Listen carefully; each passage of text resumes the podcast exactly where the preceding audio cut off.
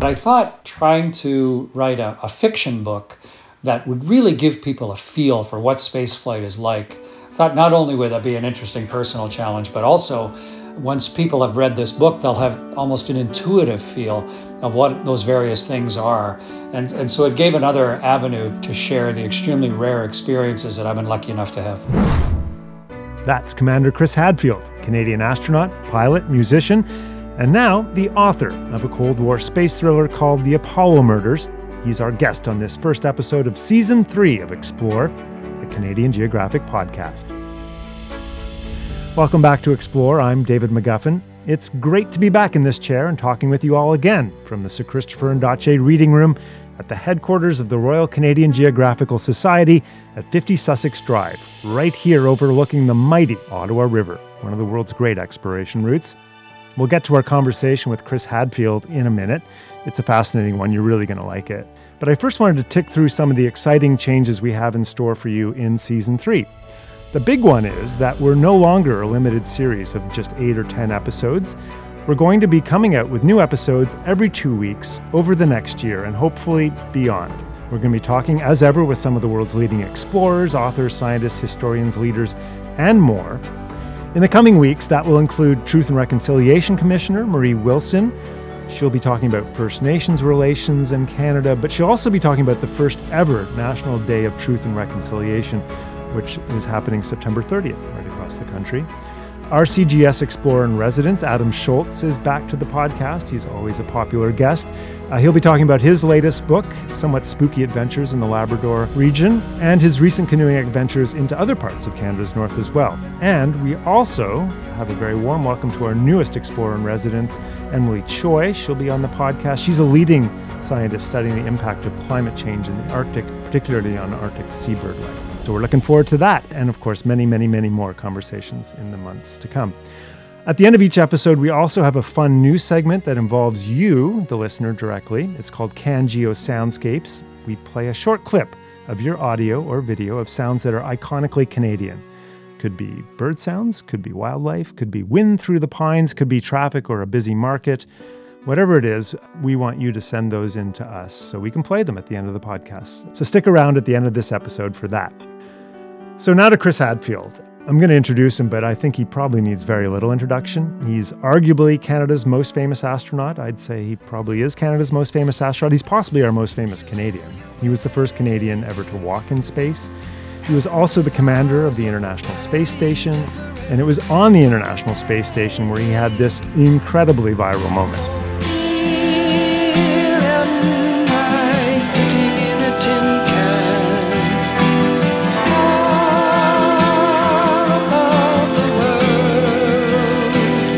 His cover version of David Bowie's Space Oddity, which he recorded on the International Space Station, has been viewed by hundreds of millions of people since first appearing on YouTube back in 2013. And now, along with being an astronaut, a fighter pilot, test pilot, motivational speaker, Chris Hadfield has added novelist to his long and impressive resume. His new book, out in October, is called The Apollo Murders. It's a space thriller, and it's an historical what if what if Apollo 17 wasn't the last mission to the moon? And what if that next mission had been a military one, with plans to aggressively take on the Soviet Union's presence in space? Intriguing, right? It's a page turner, I promise you, what the Brits might call it cracking good read.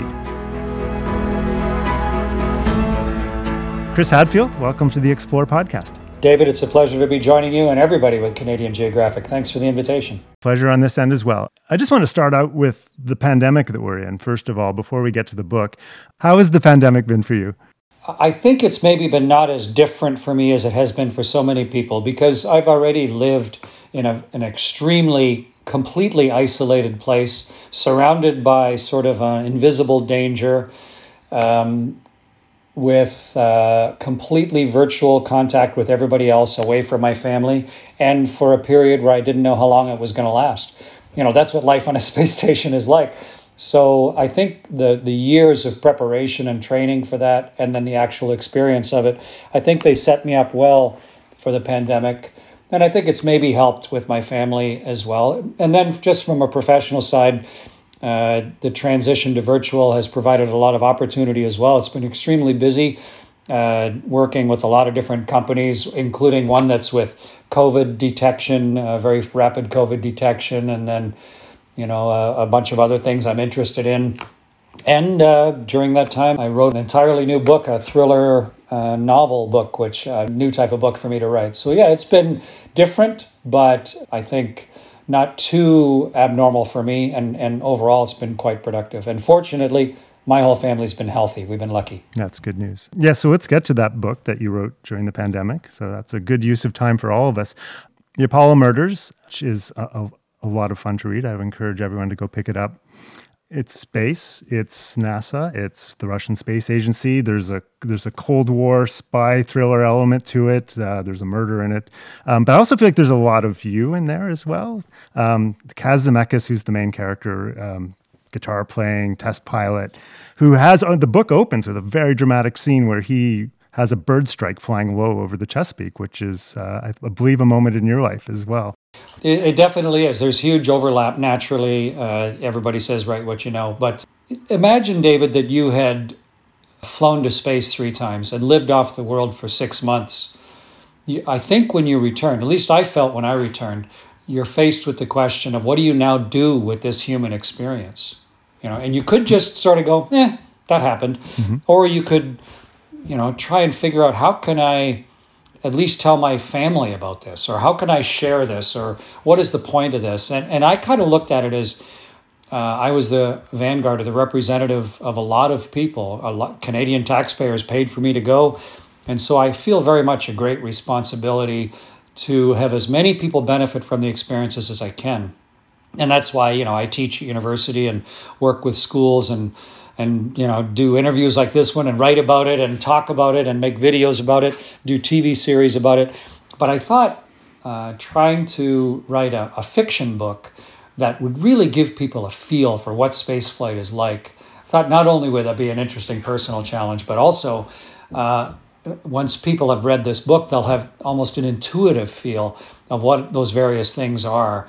And, and so it gave another avenue to once again try and find an effective way to share the extremely rare experiences that I've been lucky enough to have the descriptions in space, especially, are, are just so incredibly vivid, um, and, there's some incredible scenes up there, uh, and even just the sort of the more mundane aspects of it. I, and there's a, a, scene where a guy throws up in his spacesuit, which is certainly quite dramatic. Is that something that happened to you?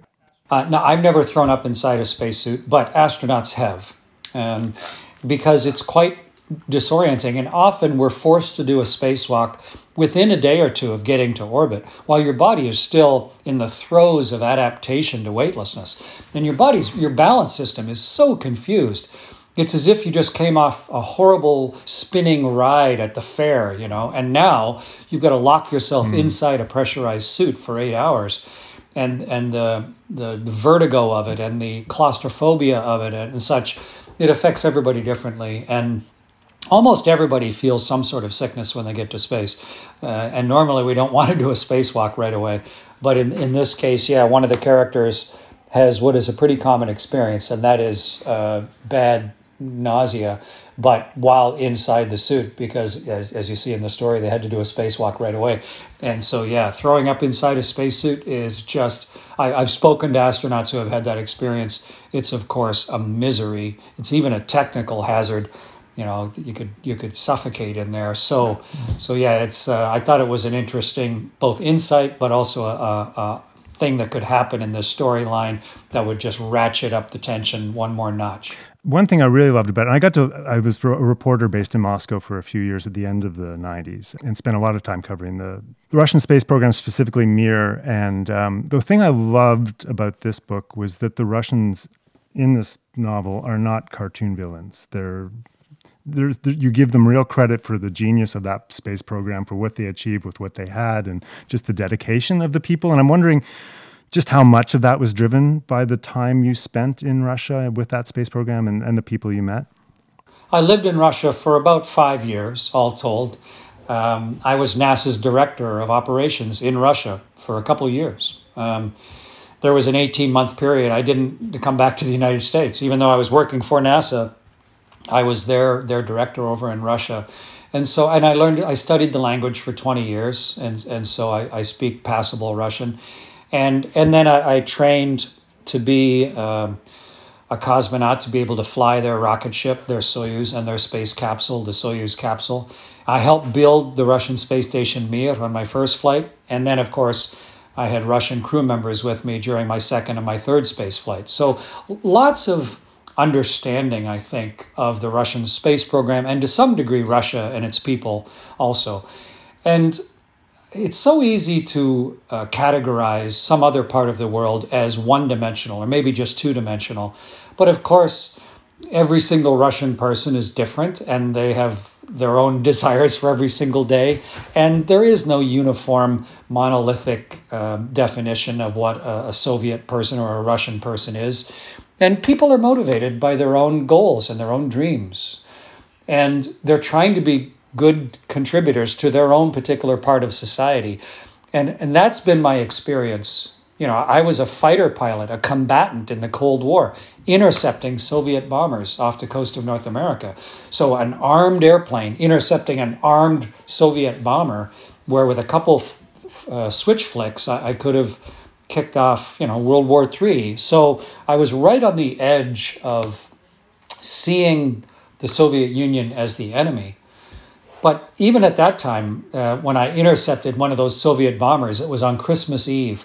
And after we'd identified that they weren't up to hostile intent that night, and as we were peeling away, over our radio frequency came this deep Russian voice saying, Merry Christmas. You know, just because they're just people too. And and yeah, we have different political agendas and, and some pretty egregious cases of bad nationalistic and human behavior. Mm. But at the same time, the common experience of being human is the dominant one. And when you live a place in a place for a while, I think you get much more sensitized to that. And so I wanted to show that every single person in the book is imperfect and is is motivated by different goals. And not everybody is completely sane. And and so uh, so I, I built all the characters that way. I wanted people to see uh, inside, uh, you know, beyond the Iron Curtain, uh, the, the Cold War, the, you know, the Soviet space program, very monolithic and, and obscure, but in fact, just a bunch of people trying yeah. to do some really complex things as well as they could personally. And, uh, and I think I was quite delighted with how my characters grew as I wrote the book and and there's one character in there I didn't even intend to have in the book at the start who becomes a pivotal character in the book who uh, everybody who's read the book really loves uh, that particular character. So so Svetlana Svetlana, yeah Sveta. Yeah. I, great character. yeah you know she's a badass of a person too. So so it really worked out well. But yeah I, I couldn't have written any of that without I think learning the Russian language and then spending enough time in Russia to truly get a feel for the place, um, both uh, physically as well as a sense of the thousand year old culture that defines really what Russia is. The great thing about Svetlana is, uh, as you point out in the book, she was was one of several at that point Russian cosmonauts. You know, she'd had predecessors and decades before NASA was doing the same. You know, and just uh, also just an interesting aspect of that space program it was really important to me uh, as an astronaut and a, and a test pilot that this book be real. You know, yes, it's a it's a thriller fiction book, but uh, it, it's probably ninety five percent of the things in the book are all real things, things that exist, things that happened, people that were real. Over half of the characters in my book are real people, so that made it a lot of fun to write. But it also gave me a real strong imperative to uh, to choose my characters and to write them as all those people actually behave. And so to have a woman cosmonaut, you know, it, sounds maybe like, oh, well, of course, you know, just pandering. But no, Valentina Tereshkova flew in the early mid 60s, and, and Svetlana Savitskaya, um, a, a, Russian cosmonaut, she was the world aerobatic champion, and she was a military test pilot in, in the Soviet Union in, in Moscow, um, and she flew in space multiple times. So you could look at the book and go, ah, that's not real, but you're wrong. The book is uh, uh, completely based on the reality of what was going on the Russian spy space station, what was happening on the moon, actual events with those things. Uh, it's so closely interwoven with fact that I think that adds a layer to the book that, that most mysteries don't have. The the thing I like about it too is it does give the Russian sort of side of that space race, which you don't get a lot. I mean, the Apollo program gets a lot of attention for good reason, but um, it's nice to see what they were doing on their side. And I'm wondering how much of that was fed by conversations you had with like Soviet era cosmonauts. There's a professional society for astronauts or for space flyers. It's called the Association of Space Explorers. And, and right now, to, to be a fully fledged member, you have to have got uh, above 100 kilometers from sea level, uh, mm-hmm. where we legally define where space starts. And um, and you have to have gone around the world once uh, above that altitude. So you know you need to have some sort of membership rules. Of course, now with commercial space flight and people going on uh, up and down flights, there'll be different levels of membership, I'm sure. But the Association of Space Explorers for 40 years has been the meeting ground of everybody who's flown in space, no matter whether you're from the former Soviet Union or, or the United States or, you know, all the other countries that have flown, Canada included. And so I was president of the Association of Space Explorers for several years. And so I got to know everybody. I got to know the Mercury astronauts and uh, all the Apollo guys and, and the original Soviet guys, like, you know, the third and fourth people to fly. I got to know Alexei Leonov, uh, quite well. He, he was a longtime friend, the first human being to do a spacewalk, and he was the one mm. designated to walk on the moon. They, they, he was heavily involved in it. If they had managed to solve their rocket problems in time, and, and they're mentioned in the book as well, but if they'd managed to get that big rocket working, it would have been Alexei who would have been the, the Soviet Neil Armstrong. And, and but Alexei was one of the best people I've ever met.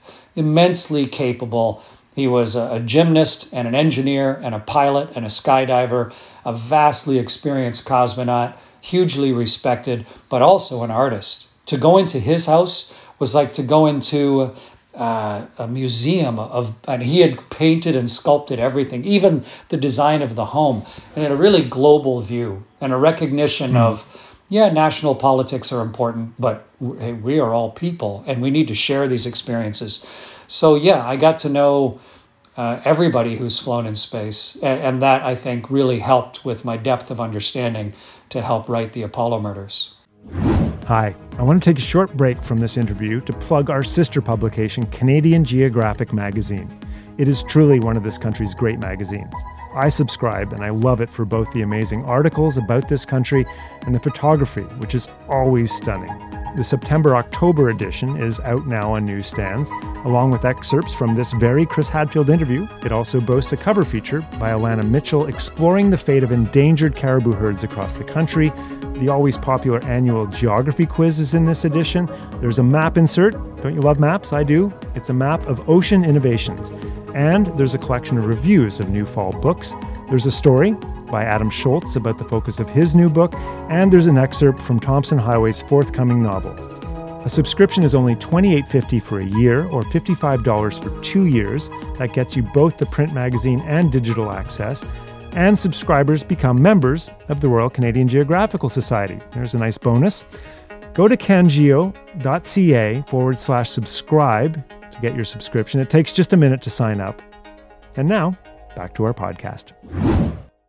Would you mind reading an excerpt? Do you think would that be? No, no, that'd be fine. What? Uh... The space battle outside uh, at the bottom of 182, when. Well, don't don't give the story away to everybody here, but um... I don't think it does. I, it's just such a great, vivid scene, and it does actually lead to other questions too. So. All right. So, um, just for the people that are listening, if you haven't read the book yet, uh, Michael, Luke, and Chad are the three Apollo crew members and uh, Chad is the commander, and um, Luke is the uh, lunar module pilot, and Michael is the command module pilot. So Michael, Luke, and Chad, and uh, Chad and Michael are inside the ship, and Luke is outside on a spacewalk, and they have intercepted a Soviet space station called Almaz. A real space station that actually existed, a spy space station um, that was actually up there, and and that you'll read the book, but the events that happened to this space station in my mystery um, are explained as to what actually happened to the real Almaz itself. Okay, so I'm going to pick up with Michael who's uh, talking to the other two crew members, and mission control is listening. What's going on? Michael could only see the whole fuselage section of Almaz in his window. Chad called, The lead cosmonaut is pushed off of Almaz.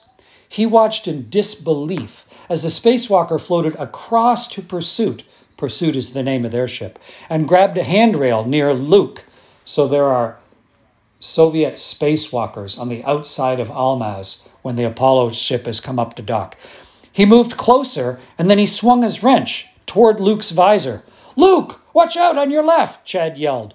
Luke, his feet hooked in their restraints, deflected the blow with his arm and raised back with his bolt cutters. You bastard, he yelled. The cosmonaut got his arm up in time to protect his visor, and the bolt cutters bounced off. And now the second cosmonaut made the leap and began maneuvering towards Luke from the other side. He started twisting back and forth in the foot restraints, swinging the bolt cutters in an arc to keep them both at bay, his other hand held high to ward off the blows. Michael could hear Luke's grunting and harsh exhalations. Boss, we need to get Luke inside now. Agreed. Luke, pop your feet out of the foot restraint and I'll haul you clear. Michael pushed his transmit button. Houston, if you're hearing this, the cosmonauts are on pursuit and attacking Luke. Just one of the many, many thrilling space scenes in this in this book, Chris Hadfield. I'm just wondering, is you've alluded to the fact that this is based on something that actually happened. Is this something you would have trained for as well yourself?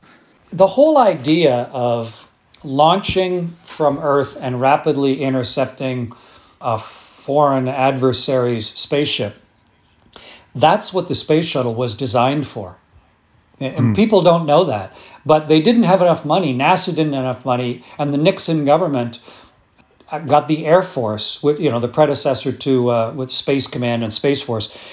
They got them to put a bunch of money into the shuttle with the idea that the shuttle could launch out of California into a, an orbit that would go straight around the poles, get to the other side of the world, and while they were on that first orbit, intercept a Soviet or any other country's satellite, grab it, stick it inside the payload bay of the shuttle, close the doors, and then come back and re enter in one 90 minute flight. That's what the space shuttle, what, what its early design um, limits were for. And, and so when you're looking for precept for a for a thriller story, then obviously that gave me real room of a, of a real life thing, of a profile that uh, that an Apollo, a final Apollo mission could have could have been tasked to do, where the government didn't have enough money through NASA to fund the mission, but wanted to compromise and, and meet Air Force objectives as well. And so that's very much the heart of, of how I constructed the plot for the Apollo murders.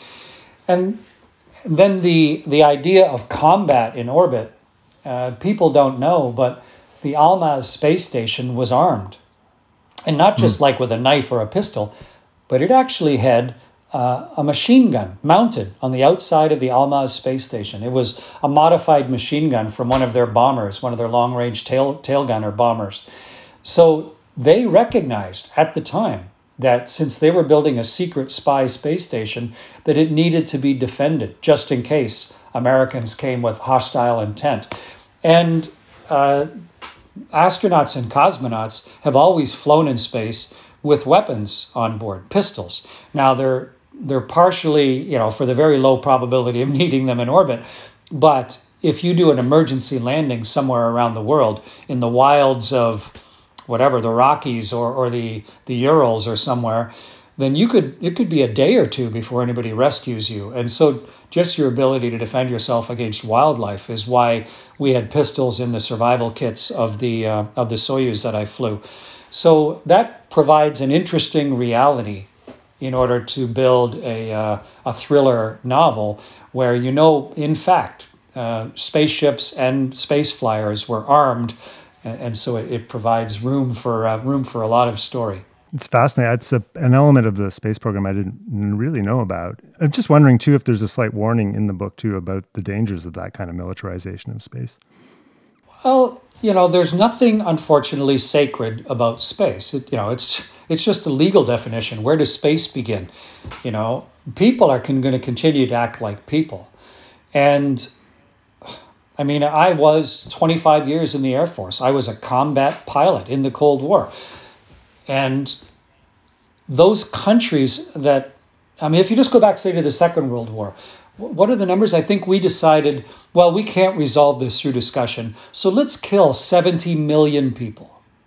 You know, that was how we as a species decided that we needed to reconcile our differences, which is just horrific, you know, that we couldn't come up with any other way to resolve our own particular goals and aims. And but I recognize also that, you know, we we have huge inertia of, of the systems that, that control us. And and we have individual objectives and we have inequities and we have shortages and you know it's it's never going to be perfect until people are perfect and that's not going to that's not going to happen and so uh, as soon as we start um, living permanently in space we're going to have to have the same sort of controls in place that we've had to put in place on earth you need rules you need laws you need a legal system you need societal uh, norms you need cultural norms i mean Canadians are incredibly law abiding.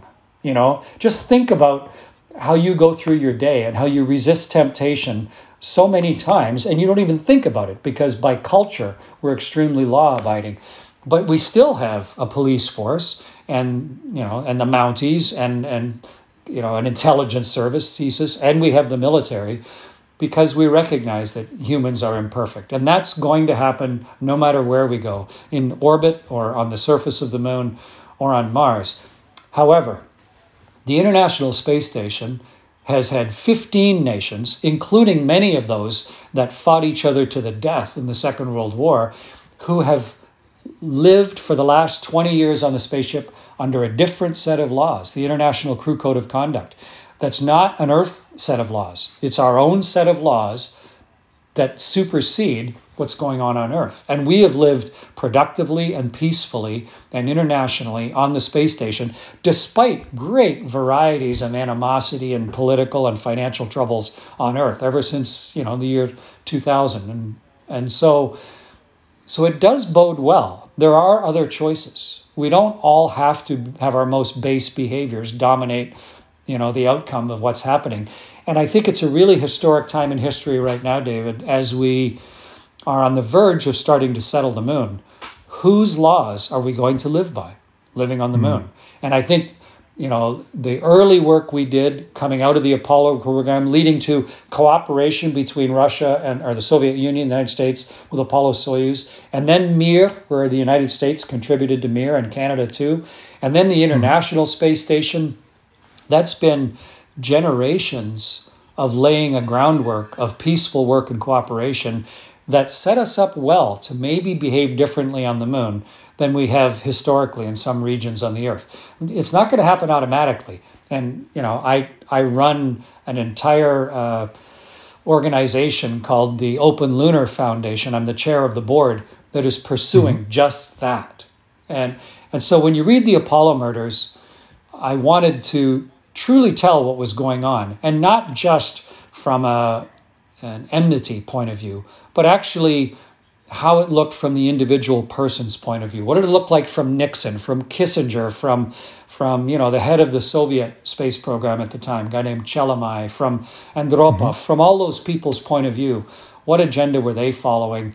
And then maybe how could we have a little more clear look at what we're all doing right now and recognize the really important stuff is how are we establishing the rules and laws as we start to leave Earth permanently. So maybe people will get a little better feel for that while while they're hopefully being thrilled and excited thrilled. by the Apollo murders. Yeah. Exactly. And there, uh, just to, another granular question about the book itself. There's a, a, possible KGB mole inside the Apollo program, and I'm just what is that is that based on something? I don't know of any KGB moles inside the uh, the Apollo program or yeah. the space program. Um, but uh, there are all sorts of examples of very deep moles um, that have been publicly made public knowledge in the United States. Mm. So you have to think, of course, that the converse is true, and there are American moles within the Soviet now Russian program, and that you know all all the countries of the world that have secrets worth keeping, you know, you you can't just uh, have your own police forces. You have to figure out a way that optimizes, you know, your own particular agenda. None of it perfect, none of it maybe what you want, but just the reality of where we are. And so within the space programs, there are a lot of really valuable secrets, you know, things that took decades to develop that are very expensive things to know about and, and that give a great understanding of maybe what's happening on the surface, spying from space or sensing things from space, or things like uh, the Star Wars program under Reagan, where you could actually put defensive weapons up there so that mm. no one could send a space based ballistic weapon to come across and attack your own country. When you get to that level, then of course it's just an extension of our behaviors right across all other industries. So there's no mm-hmm. reason not to think that within the space, the Air Force, now the Space Force, within NASA, within US government, there's no reason that you could possibly conclude that there aren't uh, you know deep moles somewhere in there. And so you have to be uh, you know aware of it and think about it and have layers of security. And that's why you have secret and top secret and everything that goes beyond that. You know you have to right. you have to protect the things that are valuable to your own society and recognize that those are just sort of the undesirable but natural outflows of all the worst types of human behavior. So will we be hearing or seeing more of Kaz Zemeckis and Sveta, and is there is there more to be told? I'm already working on a on the next book.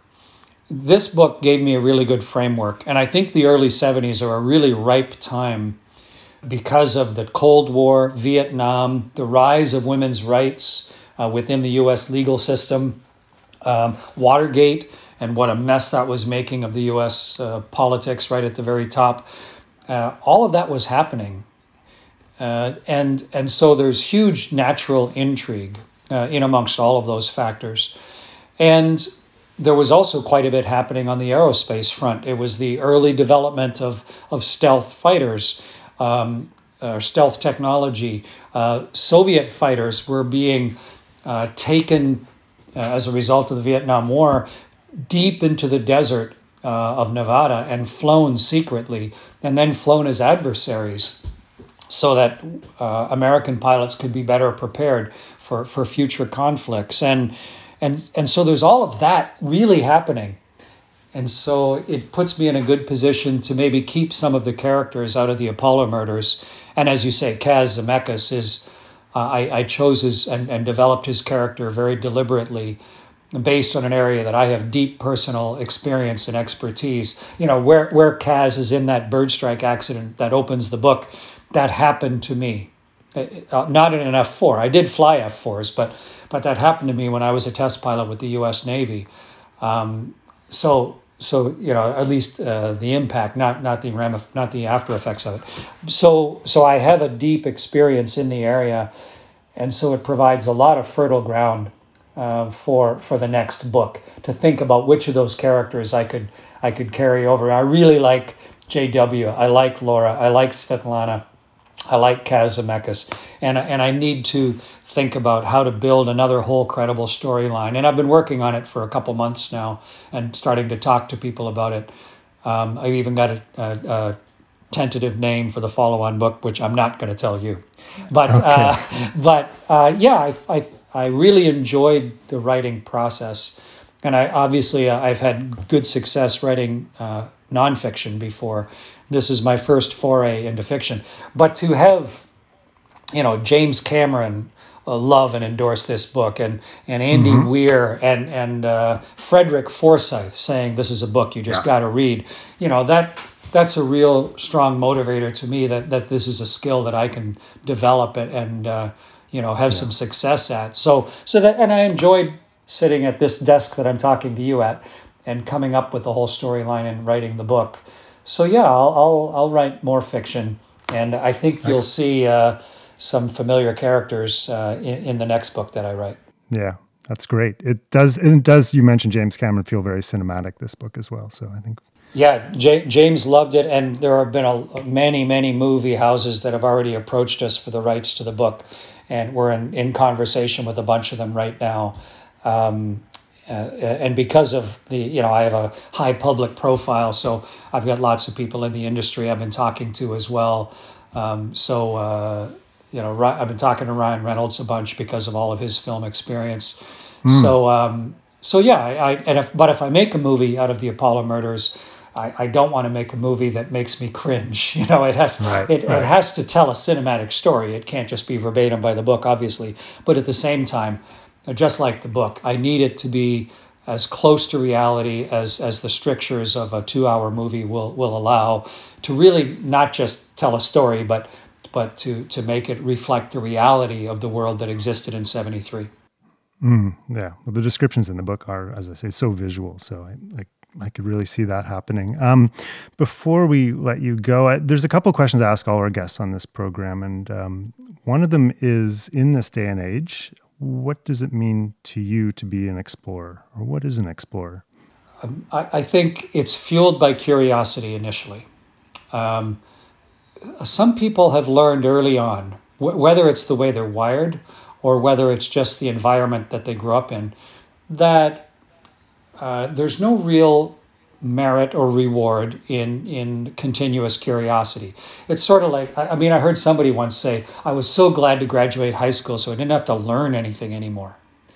And I was just that gobsmacked me. Like how could you view life that way? That that you have such a, a subdued or, or suppressed or, or non existent sense of curiosity that you think by 17 years old, you now know everything that you ever need to know to live a full life. And so to me, I think it's very much keyed by an unquenchable curiosity. But the second piece, curiosity is fine, but curiosity is useless without a desire to find out the answer. You know, it's like when I post something on social media and people ask a question that the answer is either in what I already posted or it's there at their fingertips. I mean, they have the internet in front of them just like I do.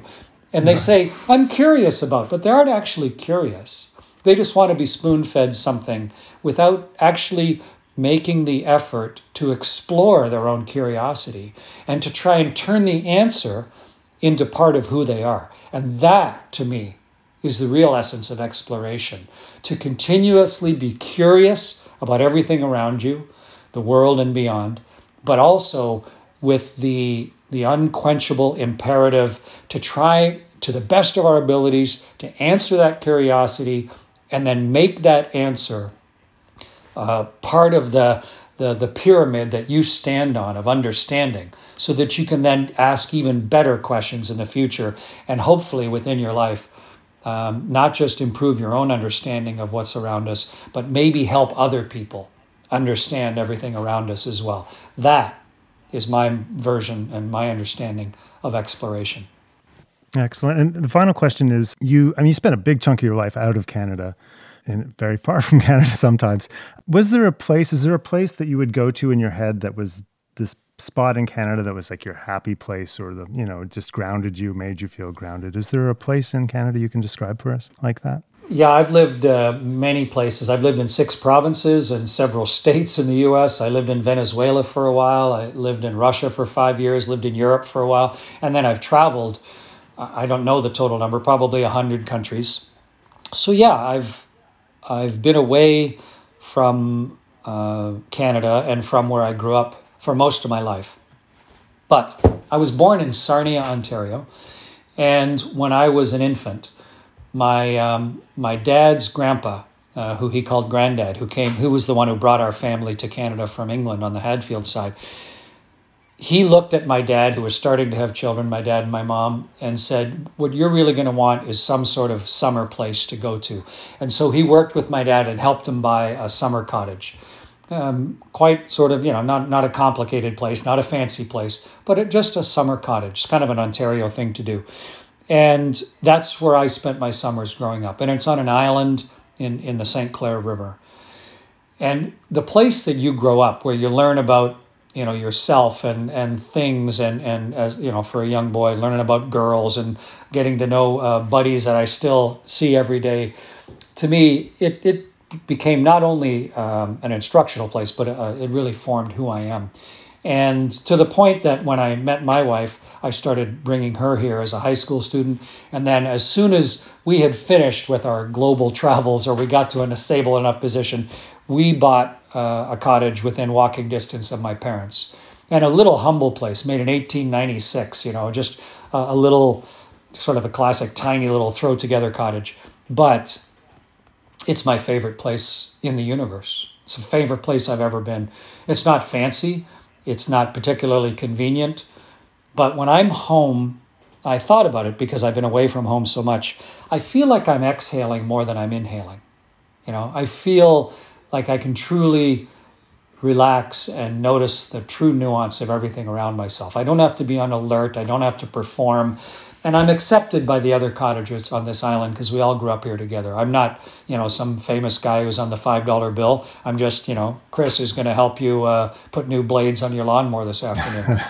and, and so to me, uh, this place where I'm speaking to you from, which is in that old cottage, uh, it, this little piece of Canada, this little place in the world, I looked for it from orbit all the time. You know, my eyes, as we came across the Great Lakes, they would naturally follow the shape of Lake Huron and Lake Erie and Lake St. Clair, and they would focus and try and find that little touchstone of home. And uh, it gives me great comfort to have a place like this in my life. Yeah, sound incredibly lucky. I am. And I know how lucky I am, David. Fantastic. Well, listen, Chris Hadfield, thanks so much for taking the time to talk to us about. Can you tell us the name of the book? The book is The Apollo Murders, and it is a thriller that's going to tell you some things that you just never suspected actually happened in the space program. I entirely endorse that. Thanks again, Chris, and congratulations for the book. Thanks. Pleasure to talk with you. Be well. You too. Thanks for listening to this episode of Explore. Stick around for CanGeo Soundscapes, which will be coming in just a second, but I first have a big, big favor to ask. If you like this podcast, if you like this episode, could you take a minute and please go to Apple Podcasts or wherever you're listening to this and give us a five star rating? And also, it would be a big bonus if you wrote a glowing review, like really lay it all on. I know this sounds like a bold ask, but the way the algorithm works for podcasts, this is the single best way to ensure that we reach more listeners and that this podcast can continue to thrive in the months and years ahead. So thanks so much for considering doing this for us. It means a lot. And now to our final item in this first episode of our new season, a new segment called CanGeo Soundscapes, where we ask you to send in a video or audio of sound from somewhere in this country that warms your heart or captures a moment. Try to keep it under 60 seconds, and you can tag us with your soundscape on both Twitter and Instagram at CanGeo, or you can send it to us by email. The address for that is explore at canadiangeographic.ca. And today, to prime the pump, I'm providing our CanGeo soundscape. It's the sound of a rushing creek coming out of the Gatineau Hills heading towards Meech Lake in Gatineau Park in West Quebec. I hope you enjoy. I found it pretty meditative.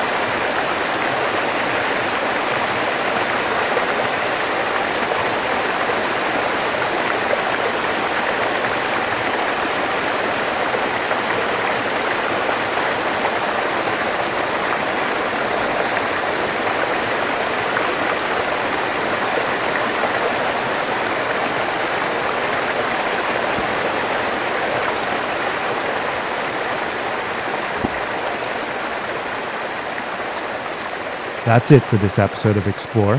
Until next time, when we explore again, I'm David McGuffin. I think right now we're enjoying very much looking back at the Earth, and it's just a, a fantastic experience, and I just can't wait to get back and start telling people. We left Simpson about June 10th with the fur brigade, consisting of a number of yacht boats, each manned by 10 voyageurs. For us Inuit, it means that cultural history is very strong. And we flew low over every inch of the country that could be. We were hoping that he would fire at us. Oh, I guess 160 dives or so. There are shrimp fish swimming around outside. It's just fabulous here. Well, I'm a first for Canada.